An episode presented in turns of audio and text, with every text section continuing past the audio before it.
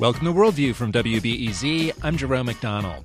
Around the world, people are increasingly using the courts to get government action on climate change. Earlier this month, a court in the Netherlands ordered that the government there had to drastically curtail greenhouse gas emissions. Yesterday was supposed to be the first day in court for 21 young people here in the U.S. who've brought charges against the U.S. government for not doing enough to stop climate change. The case Juliana versus the United States was delayed by more challenges by the Justice Department.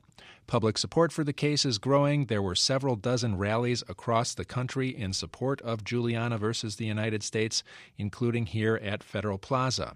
With me is Phil Gregory, co lead counsel of Juliana versus the United States. Thanks for joining me, Phil. Thank you for having me on Worldview. Tell me a little about the case. You've been at this since 2015. Where did the idea for the suit come from? Well, the idea for the suit came from um, the concept of not trying to save one polar bear at a time or shut down one power plant at a time when the problem is the emissions of fossil fuels into the atmosphere. So, what really needed to occur was for, for the fossil fuel energy system to be changed to solar, wind, and water. And the only way to do that is to find the appropriate basis for a claim, which uh, naturally is our Constitution.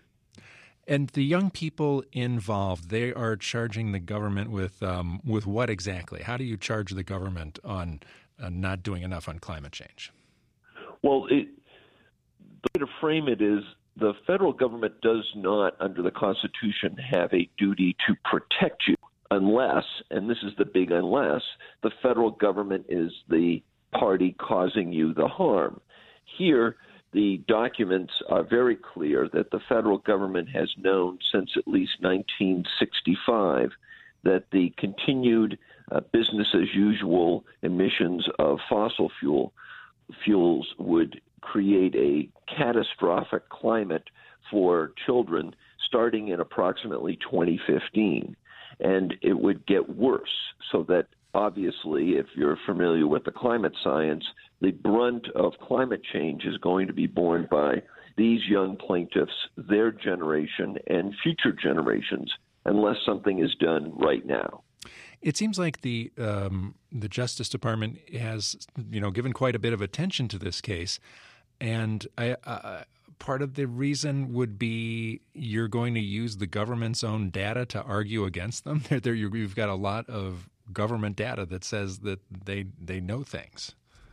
We have numerous, and, and I'm not talking about tens. I'm talking about hundreds of uh, uh, significant government reports and policy statements that talk about how the government knows it's harming the climate by allowing, for example, fossil fuel subsidies, by uh, uh, allowing coal to be extracted from federal lands.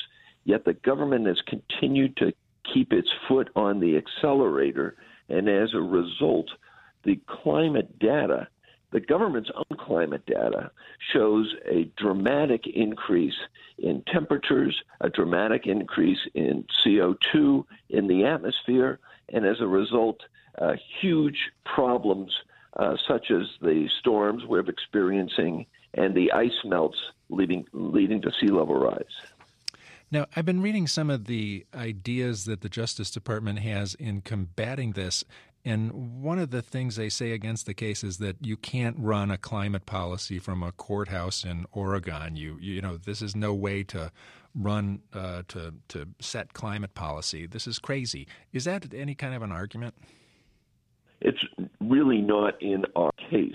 It's, for example, let's let's instead of talking about climate, let's say the word segregation was being used, and that the a court in Oregon was saying that uh, um, segregated schools, for example, are unconstitutional.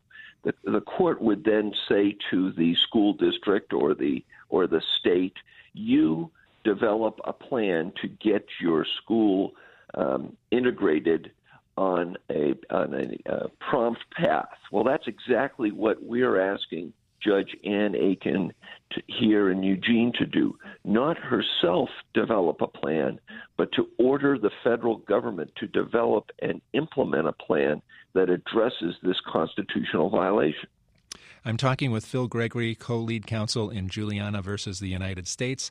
It's the suit where 21 young people are suing the federal government for not doing enough to mitigate climate change. Coming up after this conversation, we'll hear a BBC documentary on police shootings of disabled people. Um, Phil, how was the rally yesterday? You had a rally there in Eugene, and there were rallies across the country in support of the case. Um, what was it like? The rallies were really exciting. We had the uh, youth plaintiffs talking about their experiences with climate change. We had a number of people uh, throughout the state of Oregon who came uh, to the rally and spoke about climate change issues and the need for the federal government to address this problem immediately the um, Juliana in the uh, uh, versus the United States. Juliana is the eldest uh, plaintiff there. And what were, who are some of the others? Tell us about the people who are who filed this suit. Certainly. So we have Levi. He's 11 years old. He lives on a barrier island uh, off the coast of Florida, and his island is experiencing significant sea level rise. We have Jaden from um, near Baton Rouge, Louisiana and her home has, in the past couple of years, twice been flooded, even though uh, they don't live in a floodplain. And uh, meteorologists had said there would only be a flood there once in a thousand years. Yet there have been two in the past three years. And she woke up one morning, stepping out of her bed in her bedroom, right into uh, a large amount of water and sewage. And as Jaden puts it, she woke up and stepped into climate change. Those are two of the plaintiffs. We have Nathan uh, in Alaska, and I don't need to tell you what's going on up in Alaska. And uh, we have Victoria from New York City and the worries there uh, as a result of hurricanes. So, what we're dealing with is uh, um, youth from a, around our country who, both before the lawsuit was filed and since the filing of the lawsuit, have experienced significant effects due to climate change. How, how significant is it that courts in the Netherlands and other countries are also having similar cases and, and people are winning? Is, is that something that uh, our courts will have to take into consideration? Yes. For example, um, one of the justices on the Supreme Court, uh, Justice Stephen Breyer, has written about the importance of acknowledging the uh, uh, decisions in other countries on issues where the Supreme Court has to grapple with something that is not necessarily, let's call it, in their wheelhouse. And so, looking at these decisions, the decision coming out of the Philippines, as you alluded to, out of the Netherlands, these decisions provide guidance to our courts on how to address an issue as significant and as potentially catastrophic as climate change. Well, it'll be interesting to see what happens with Juliana versus the United States going forward. Thanks a lot for joining us, Phil Gregory, co lead counsel for Juliana versus the United States. Thank you for having me on Worldview, and thanks for supporting our case.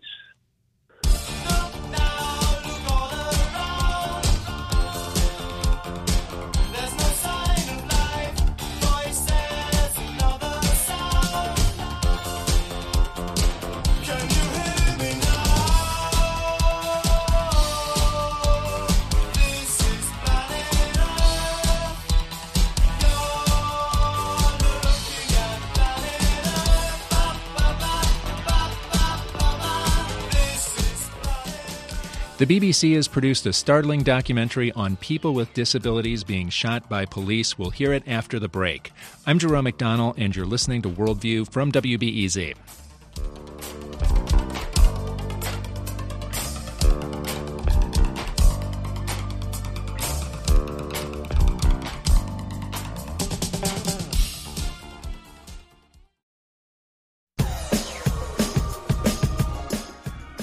This is Worldview on WBEZ. I'm Jerome McDonnell.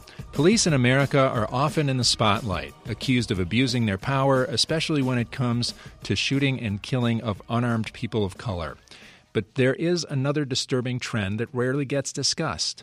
Research suggests a significant number of people injured and killed each year by police in the U.S. have a disability. For the BBC special investigation Don't Shoot, I'm Disabled, correspondent Aleem Maqbool looked into why so many people with serious mental illness, learning difficulties, or physical impairment are dying at the hands of police. A warning some may find this content disturbing. West Milwaukee Police. Um, there's a young man here who I think he has a psychotic break. Mm-hmm. He's standing naked in the hallway. Caller states there's a man standing naked in the hallway. Thinks yeah. he might be having a mental breakdown. The man was Adam Trammell, a 22 year old from Milwaukee who had schizophrenia. Is he just naked, nothing else? He doesn't have any weapons or anything in his hand? No, no, no. He doesn't have any weapons. Now, now he just shut the door now. He's saying something about the devil. There's something about the devil and his brother. Moments later, responding to this emergency call from a neighbor, three police officers arrive at his apartment.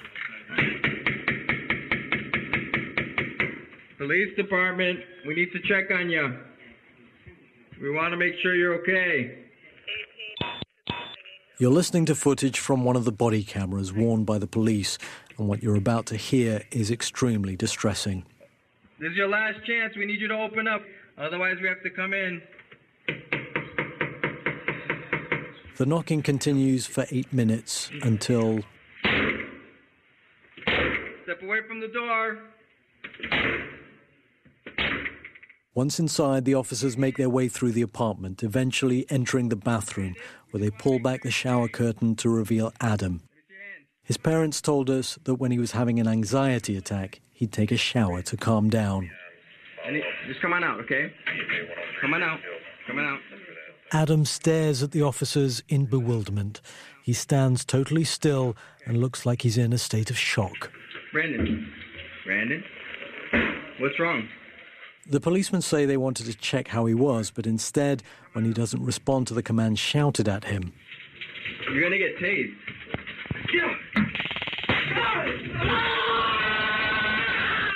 Okay, now you need to listen. Just relax, okay? Just relax. One of the officers gives him an electric shock. Over the next 10 minutes, Adam, not Brandon as they were shouting, and who doesn't appear to be behaving in a threatening manner, gets more distressed and screams all the more desperately. Brandon, you're gonna get tased again, okay? I'm just. We need to. We need to. He's tased in total 15 times. Just relax. We're here to help you. Okay? Relax. We're here to help you. Hey, Danny, get the tasers in here. Danny, just collect them. He's later dragged out of his apartment, several officers on top of him. He is in cuffs, but they're in front of him. He's then sedated but moments later, Adam Trammell stops breathing and dies.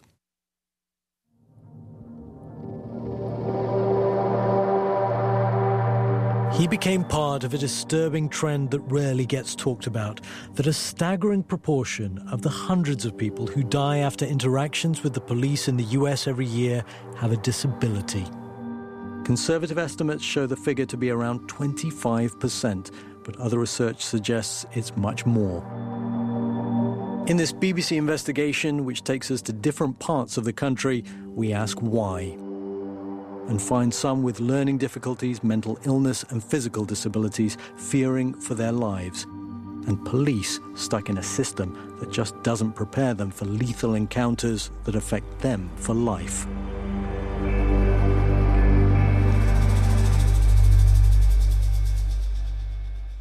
I could barely stand to watch it. Parents Kathleen and Larry have also watched the police body cam footage showing Adam's final moments. Because I could, I could feel the pain almost, and I focus on God. I can watch this, and I, where is the imminent danger? There was none. And to know that he suffered like that for no reason at all. He didn't deserve it at all. He's in a bathtub. No threat. He's in a bathtub. He's laying in a tub, dying. They'd been proud that, in spite of the challenges, their son had started living independently and had even secured a job at a pizza place. Now Adam had suddenly been snatched away from them. But even having seen the footage that you've just heard, the Milwaukee District Attorney ruled that, in his words, there was no basis to conclusively link Mr. Trammell's death to the actions taken by the police officers. Of course, we're all left with so many questions after hearing a case like that, and we'll find out how the officers involved justified it a little later. But as we look at other cases involving the deaths of people with different types of disabilities, and we'll detail two more equally distressing cases in this program, clear patterns start to emerge. Ethan is obviously smiling and posing in front of the car, so that, that was great. And the officer gave him his business card, and Ethan's wearing his uh, camouflage. 26 year old Ethan Saylor, who had Down syndrome, idolized police officers. He'd even wanted to be one. Yeah, he's look at that big grin. He is really happy that day to see that officer. One evening, he'd been at the cinema in Frederick County, Maryland, with a carer. But at the end of the film, Zero Dark Thirty, he left but decided to return to his seat. We're spending billions of dollars. We are still no closer to defeating our enemy. He'd been in awe of the CIA characters and wanted to see the movie again. As he sat, he'd even tried to call the CIA to ask how he could join. Hearing someone wasn't leaving, though, three off duty police officers who were working as security guards went into the cinema. Ethan's mother, Patty, takes up the story from evidence given in an investigation. One of them said, Come on, fellas, it looks like we're going to have a fight on our hands. And um, at some point, it becomes, You need to leave or you're going to be arrested. And Ethan still doesn't move. And so the officers uh, put their arms under his arms to lift him up and to remove him from the theater. So somehow, in those next seconds or minutes, Ethan um, ends up on the floor, face down, uh, and is not breathing. Ethan was restrained, handcuffed, and had been crying out before he died. Patty first thought he'd passed away due to an unexplained medical complication. I believe it was two weeks later, we were called to the sheriff's department. The autopsy report was back. And they told us that the medical examiner had ruled this a homicide and the death was caused by asphyxiation. And um, yeah, that was probably the most dramatic and traumatic moment in all of this was realizing he had been killed. At the time, Ethan's death did spark a debate in the US about police interactions with people with disabilities, but the deaths keep on coming.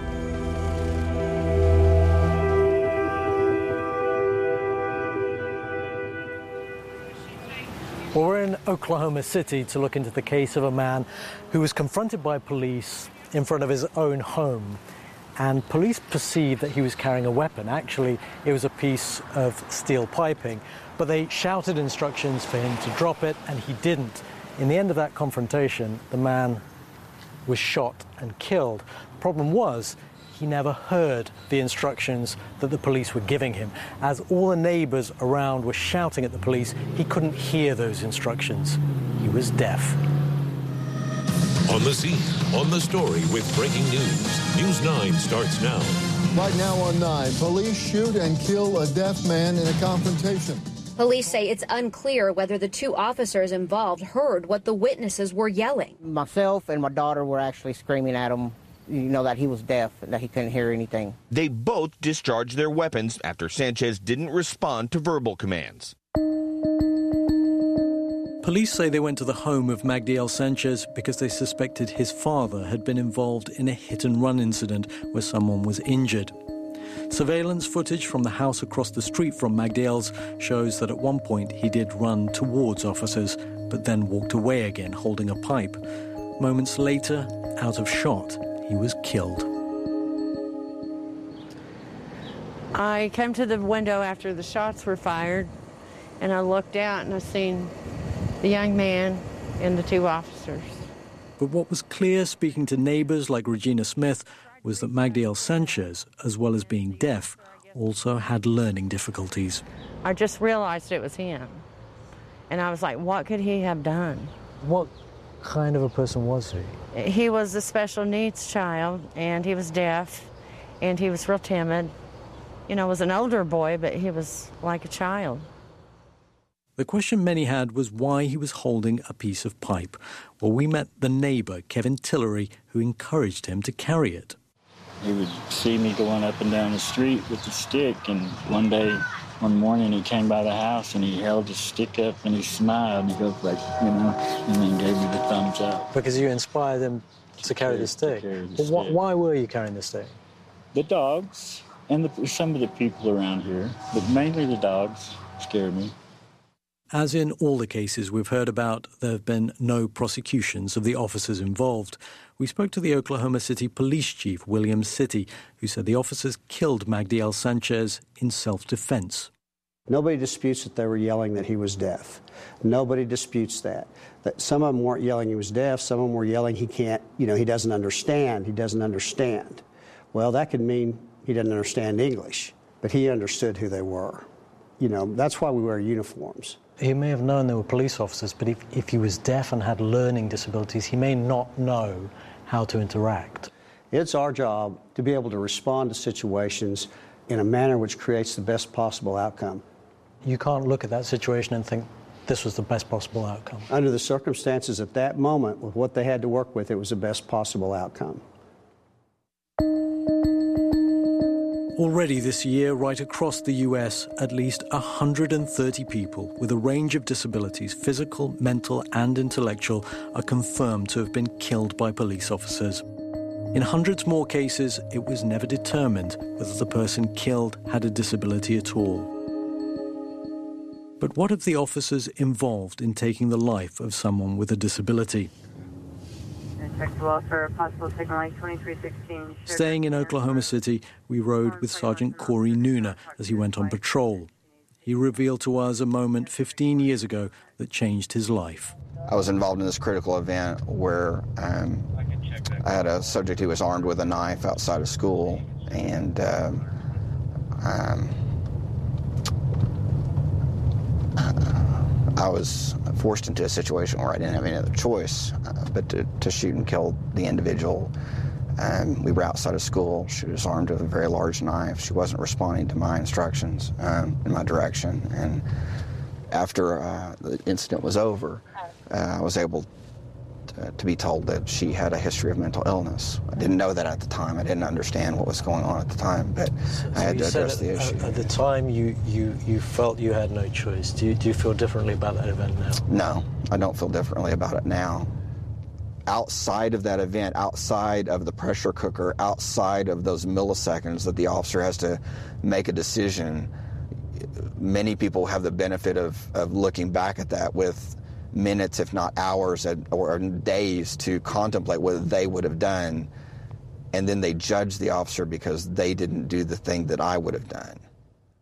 So, why does it happen so often with so many people with disabilities being killed by the police? Well, firstly, all police here are, of course, armed, and they face members of the public who are too, notoriously in places like Chicago's South Side. When we talk about police killings in America, the biggest stories of the last couple of years, of course, have surrounded those that sparked massive race riots. And just because we're talking about disability, that doesn't mean that race and poverty don't also play a part. They do. A lot of the cases that we've looked at where people with disabilities have been killed in interactions with the police happen in low income areas. And that's partly because of the higher police presence in those areas, the higher potential for violence, but also, according to those who've looked into this issue for a long time, the attitude of police when they come into those areas. Southside Chicago is predominantly African American, has challenges with inequality and crime, and is one of the most heavily policed areas in the US. It's seen many instances where people with disabilities have died in interactions with officers. The complaint from many there is that police too often command and control shouting commands and physically dominating, especially when someone doesn't immediately comply. And that can include the use of lethal force. The problem is, as we've already heard, some people just can't comply. I myself had a couple of experiences with police officers. Candace Coleman, who herself has cerebral palsy, works as a community organizer with young people who have autism, schizophrenia, and learning impairments. She sees a clear reason why so many may be injured or killed in interactions with officers. If they do encounter a police, then it's a scary situation. Um, they don't know this person, they've never seen it. Who's this person with with a gun uh, or in blue? Like, why are these lights flashing? These loud sounds, what are all of these things? That enforcement of control and body, like, I have to control you. If I'm not used to that, then I'm going to respond in a way that would look as if I'm being defiant. Larry Trammell, who watched his son get repeatedly tased on that horrific police body cam footage in nearby Milwaukee, can identify with all of that.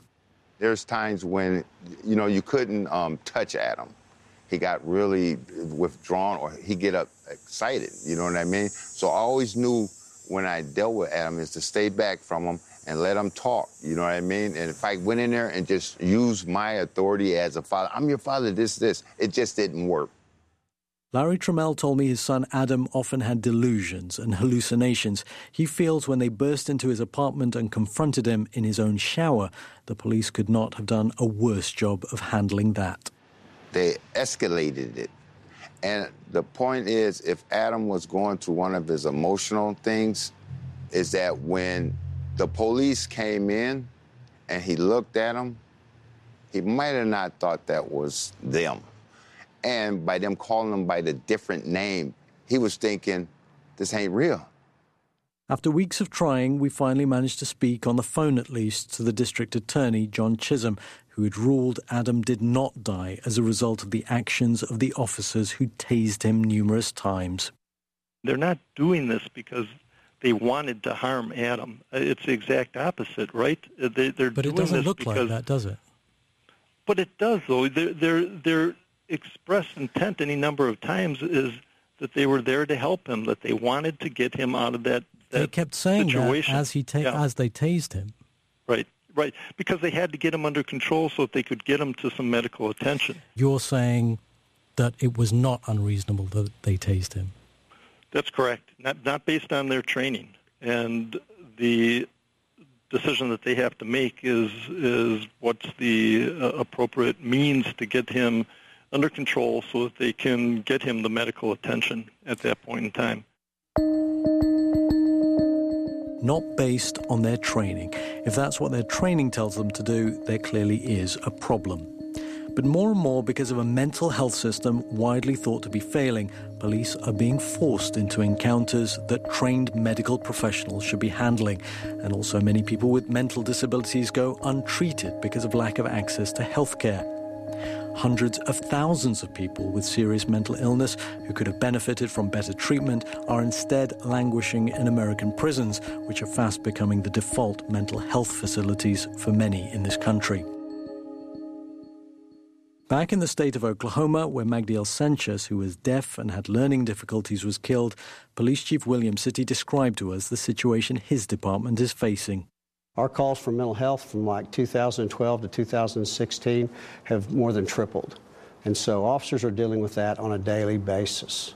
This society has not effectively dealt with mental health. They haven't provided the dollars for treatment. Officers that are having to, they're running from call to call to call and dealing with issues like this.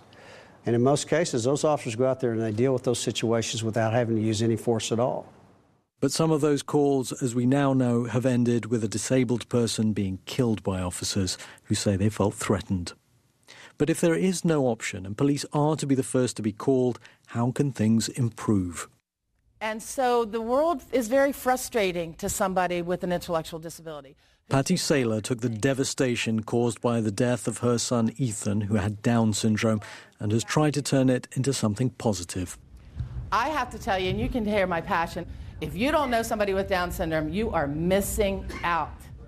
Today, she's running a training session with officers to teach them how to deal with people with a disability, calmly using her terrible personal experience.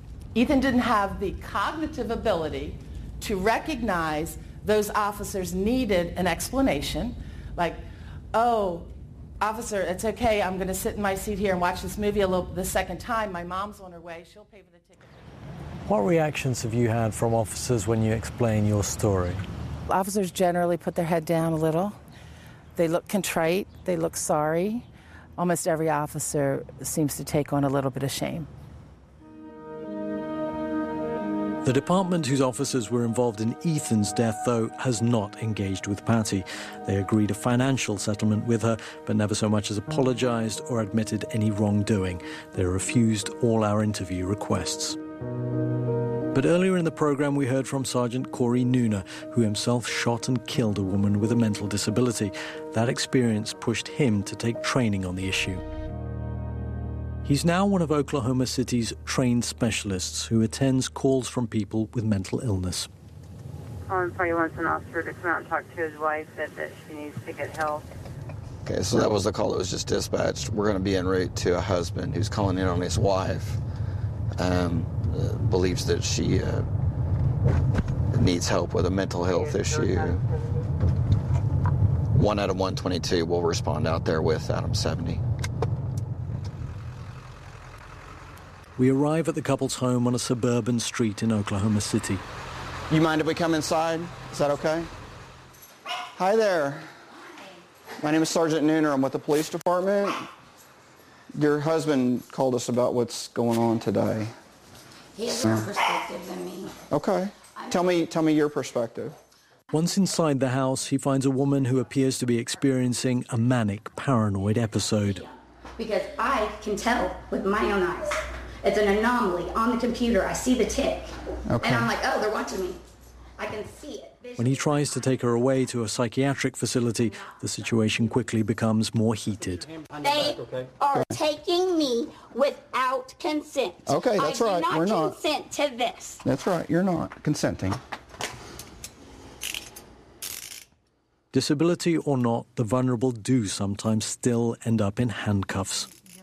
Even officers who've had disability training sometimes feel their own protection must come first. As Sergeant Nooner knows from the incident where he felt he was forced to kill a schizophrenic woman. A lot of times when you see these shootings, you'll see officers. They'll be like, you know, they'll yell a curse word, or it's after it's over, they're, they're, they'll voice some kind of frustration, you know, and, and that is absolutely is because they know they're they're they're like why why did that happen? And why would they not just do what i wanted them to do? Why would they not reach? Why didn't they just comply? But, but you know, all, all your training now will tell you, and I'm, I'm sure you, you're telling officers all the time, there are situations where people can't, for whatever reason, comply. but that's the officer doesn't know that. There's no external indication that i'm mentally ill. All we see as officers who are responding to an event is a violent threatening behavior that we have to intervene to stop.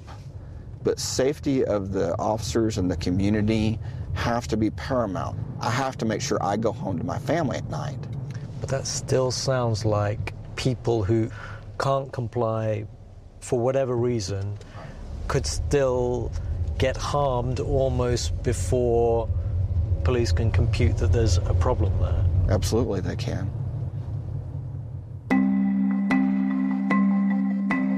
That's something we keep coming back to an issue with the way the police are taught to interact from the very beginning, with so much emphasis on firearms training and relatively little on de escalating confrontations. Disability and race advocate Candace Coleman says that's hard to override, however much extra teaching police officers get on vulnerable groups. So the trainings is one thing, but it's not enough. We need a cultural shift across the board. I think that uh, the way upon which they approach situations need to change.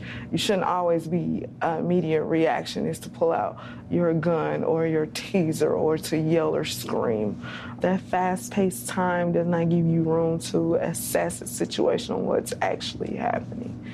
It's important having time so that there can be a more thorough assessment of what is going on. When I was growing up, I had to watch everybody else play sports because I was in a chair half the time. Mm-hmm. We went with Candace to Southside Chicago, where she grew up and where she works, to find out about the effect it's having on the community, seeing her interact with some of the young people she works with, like TJ, who has autism. Oh, you almost got it that time. What? Don't hit Look out, look out, look out. It has made parents fearful of calling the police. It Also has made individuals with disabilities themselves fearful of being around police. One of the ways that I'm aware is parents are trying to teach their kids more about police. Um, and then it has gone as far as parents asking uh, to actually put in the curricula how should my kid interact with the police officer if they're in front of them. I am an organizer, so I organize uh, young adults. And immediately the plan usually centers around what will we do about the police in this case? How do we protect ourselves? It's not even the arrest part that's the worry, it's the fact that I feel like I will be bodily harmed. It's extraordinary to hear you talking about groups of people with disabilities having to come up with a plan or, or talking through how to defend themselves against the police. But that's where things are. Yes, it is.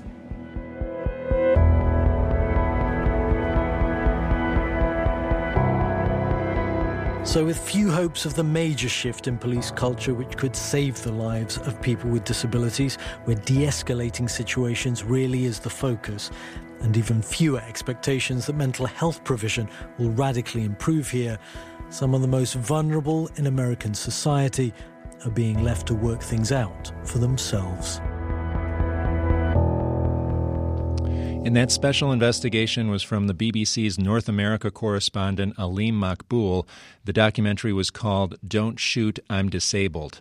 When we come back, we'll talk about how police incidents with disabled people fit into police accountability here. I'm Jerome McDonnell, and you're listening to Worldview on WBEZ.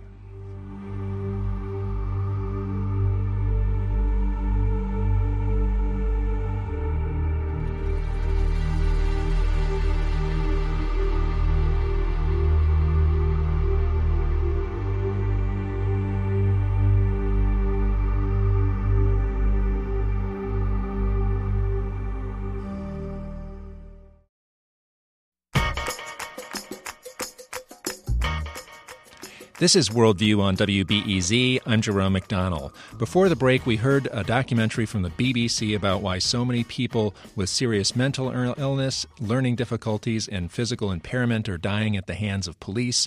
Chicago is one of the cities mentioned in the documentary. Joining us to give us an insight into the criminal justice system of Chicago is Craig Futterman. He is the founder and director of Civil Rights and Police Accountability Project at the University of Chicago's Mandel Legal Aid Clinic. Thanks for joining us, Craig Futterman.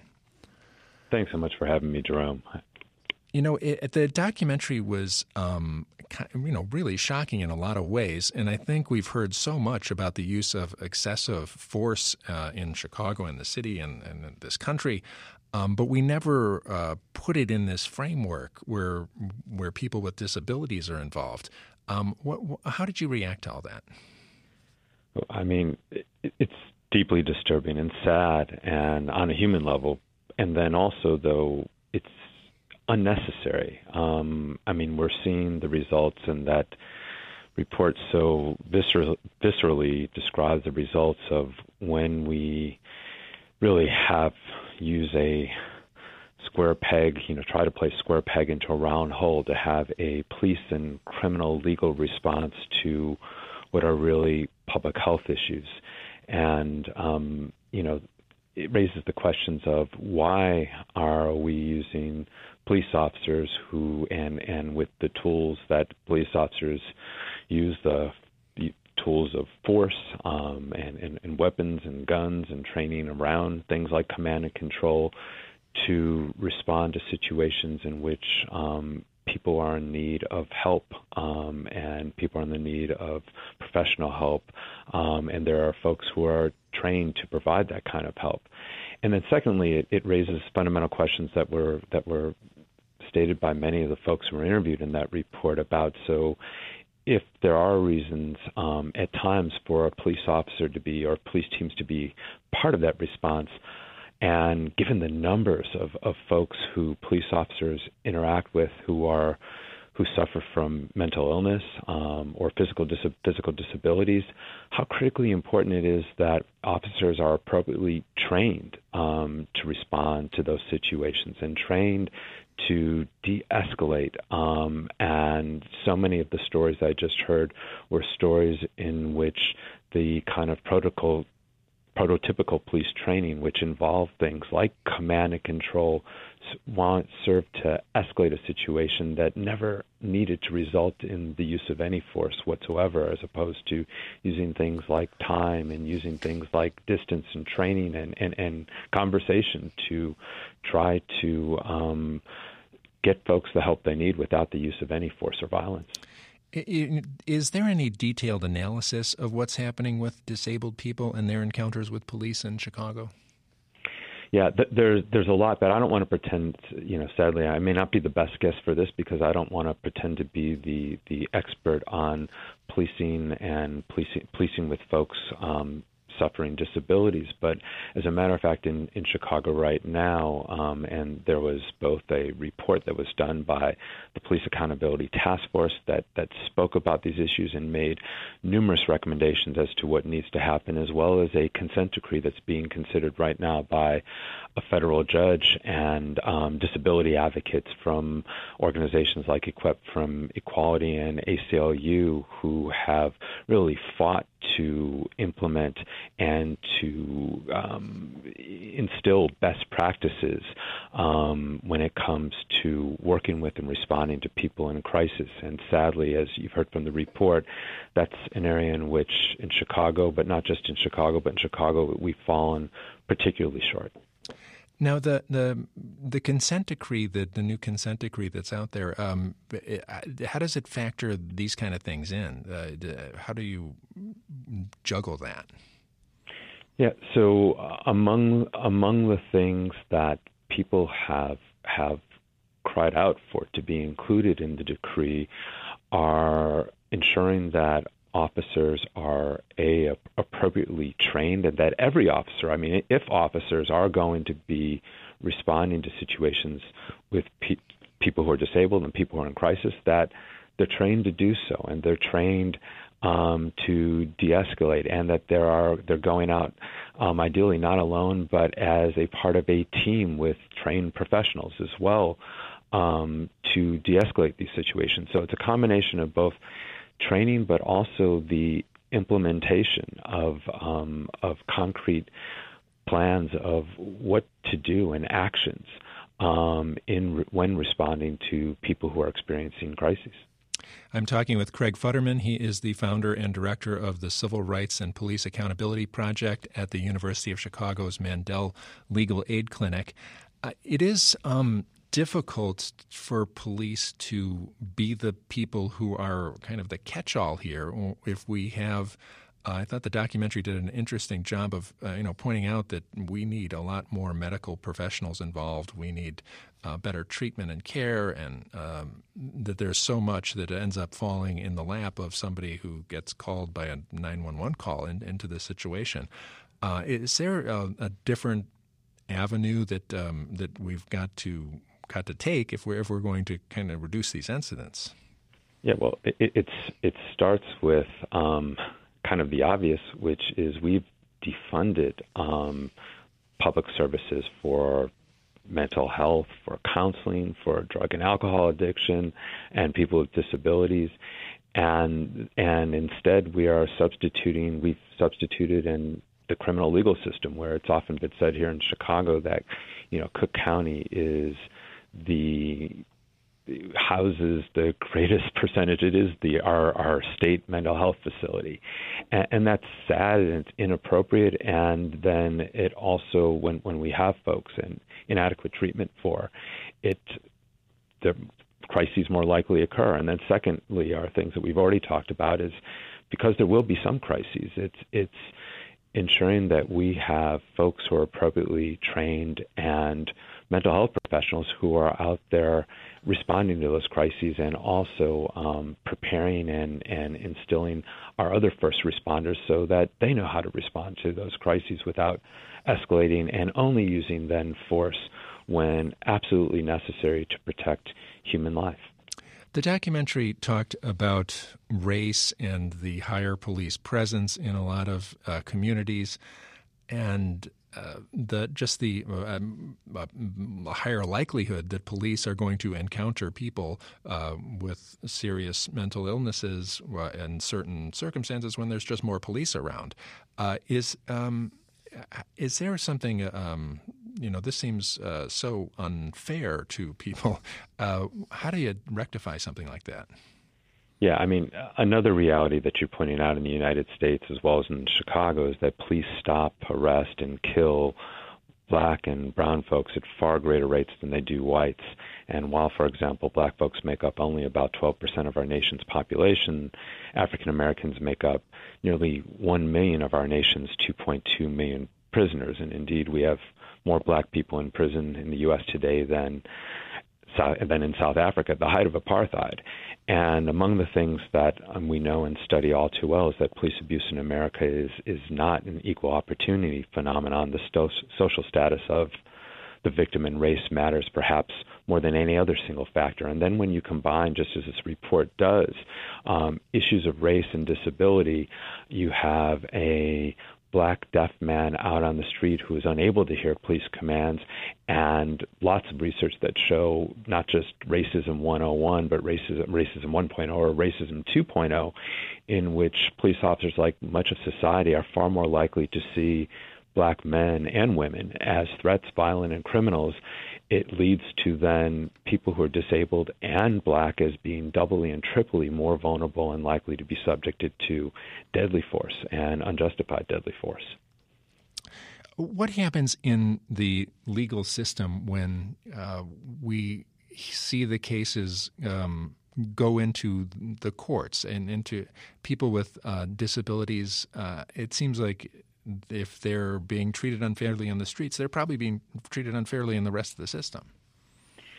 Yeah, well, let's let's look at you know at, at prosecutions of police shootings, which are when, when police officers shoot people. So one, in terms of how much we've cared about this as a society, it's beyond shameful that we still don't keep and we don't require police departments to keep data when a police officer takes someone's life. Um, we we know that about, or, or we estimate, um, based on based on based on studies, that about 1,100 to 1,200 people in the United States per year are killed by police. And so, when we ask about what happens um, in then the system, particularly criminal legal system, it's incredibly rare that a police officer, an on-duty police officer in particular, is, is ever criminally prosecuted um, when he or she takes someone's someone's life. And to put this perspective, um, and now to cross this over with race here in Chicago. So in Chicago, um, p- police officers on average um, over the last 30 or 40 years have shot on average about one person a week. And it's gone down a little bit in recent years, but one thing that hasn't changed is that 75% of the people shot by Chicago police in Chicago are black. What that means is, notwithstanding still the many hundreds of black folks who have been shot by police in my lifetime, Jason Van Dyke, in the infamous case just a couple weeks ago, is the very first on duty Chicago police officer ever, ever to have been held criminally accountable for killing a black man, woman, or child, ever in, in Chicago history. Um, so the, the, the legal system has also fallen far short when it comes to holding officers accountable when they abuse their powers, and even in the most serious cases when um, we're talking about the state taking a, a human life. Craig Futterman is the founder and director of the Civil Rights and uh, Police Accountability Project at the University of Chicago's Mandel Legal Aid Clinic. Thanks a lot for joining us and talking about uh, the documentary that we just heard, Don't Shoot Me, I'm Disabled. Thanks very much, Craig Futterman. Thanks so much again for having me. It was a pleasure. Tomorrow on Worldview, we'll have Global Notes, our look at international music. Hope you can join us for that. Steve Bynum and Julian Hayda produce Worldview, and Mike Gilmore engineered today. I'm Jerome McDonnell. You've been listening to Worldview on WBEZ.